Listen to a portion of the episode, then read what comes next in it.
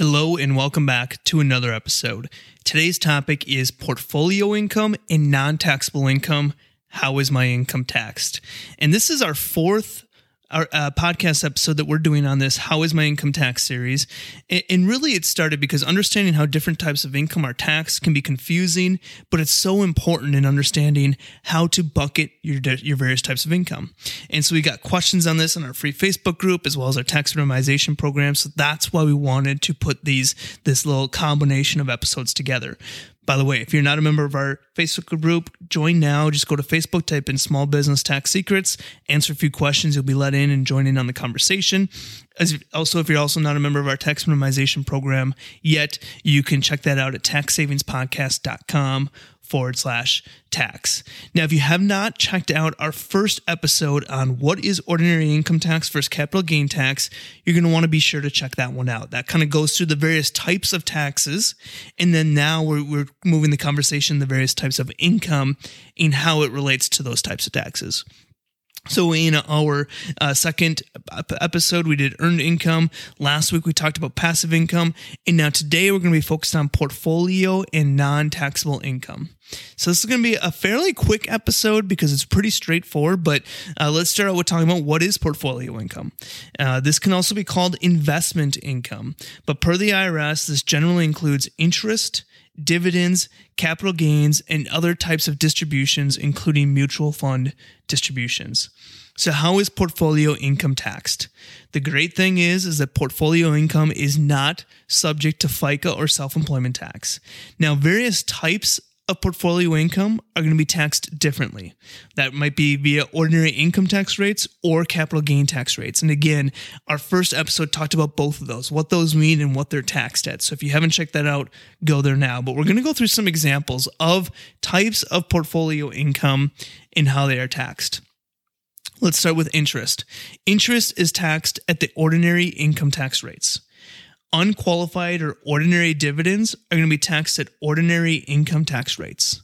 Qualified dividends are going to be taxed at capital gain rates. Municipal bonds are typically going to be tax free at the federal level, but they may be taxable at the state level.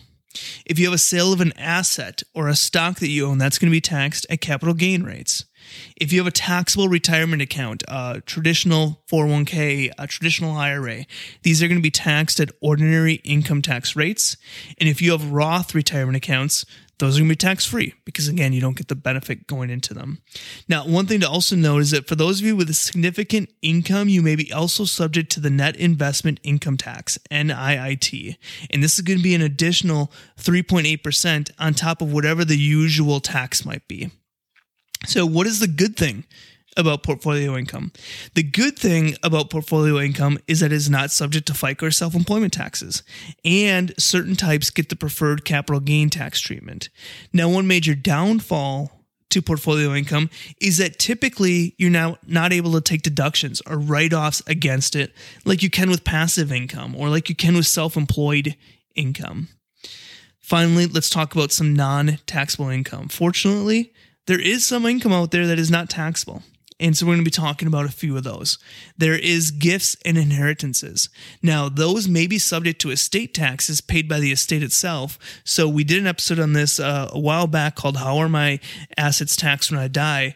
But you might want to check that out. But the income, and one thing to know is that the income that the gift produces would be taxable. But traditionally, gifts and inheritance are not taxable to the person receiving them.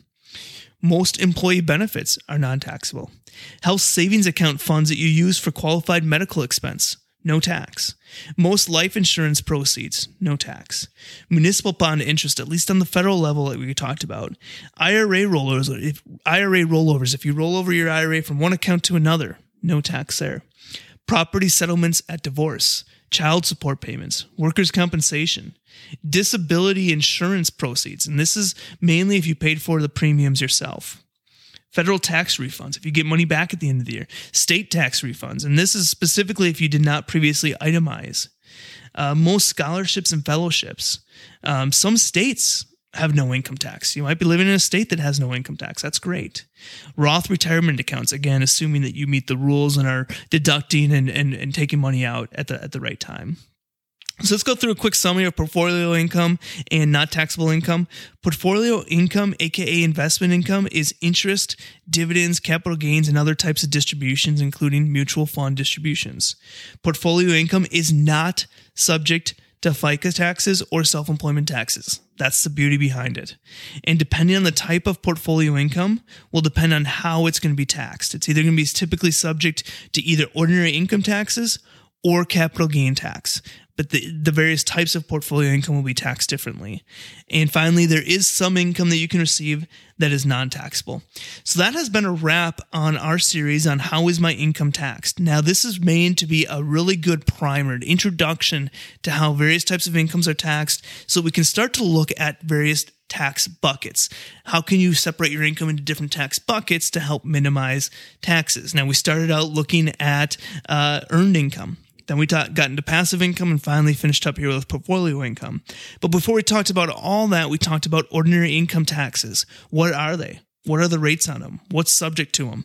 And we had talked about capital gain tax. What are the rates there? So if you have not checked out that episode, do that first. Check out what ordinary income tax is, what capital gain tax is. That's going to help you understand how this income is taxed. Uh, as we remember, a reminder, we started with earned income. This is going to be income like your W 2, you know, payroll, uh, self employed income if you're a small business. Uh, that is typically going to be subject to FICA or self employment taxes, as well as your ordinary income tax rates. Then we talked about uh, passive income. This is going to be rental properties or businesses that you don't actively participate in. These are typically going to be subject to ordinary income tax rates, but no FICA, no self employment tax. And the beauty behind these is that if you have a passive loss, you can use it to offset passive income. Again, that's also a downfall. You can't use passive losses to offset ordinary income tax. And so that was kind of a downfall we talked about. And then finally, here, portfolio income. These are going to be those interest dividends. Think of things like stocks and things that you're invested in in that type of uh, realm. And again, beauty about those is there's no FICA, no self employment taxes on them. Uh, but they're taxed at either ordinary income tax rates or capital gain rates, depending on the type of device it is that's earning that income. So, this is again a, a series that we wanted to do to just introduce everything here. We're going to be diving into a real estate series, but this is going to be kind of that cornerstone to understand how is that income taxed. I hope you find it helpful. I also want to encourage you to check out our tax minimization program.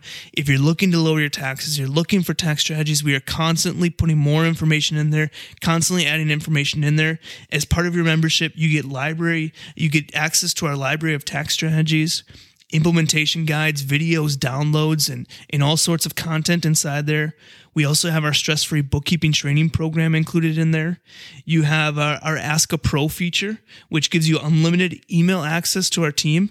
It's kind of like having an accountant in your back pocket when you have those questions that pop up. Reach out to us via email, we'll get them answered.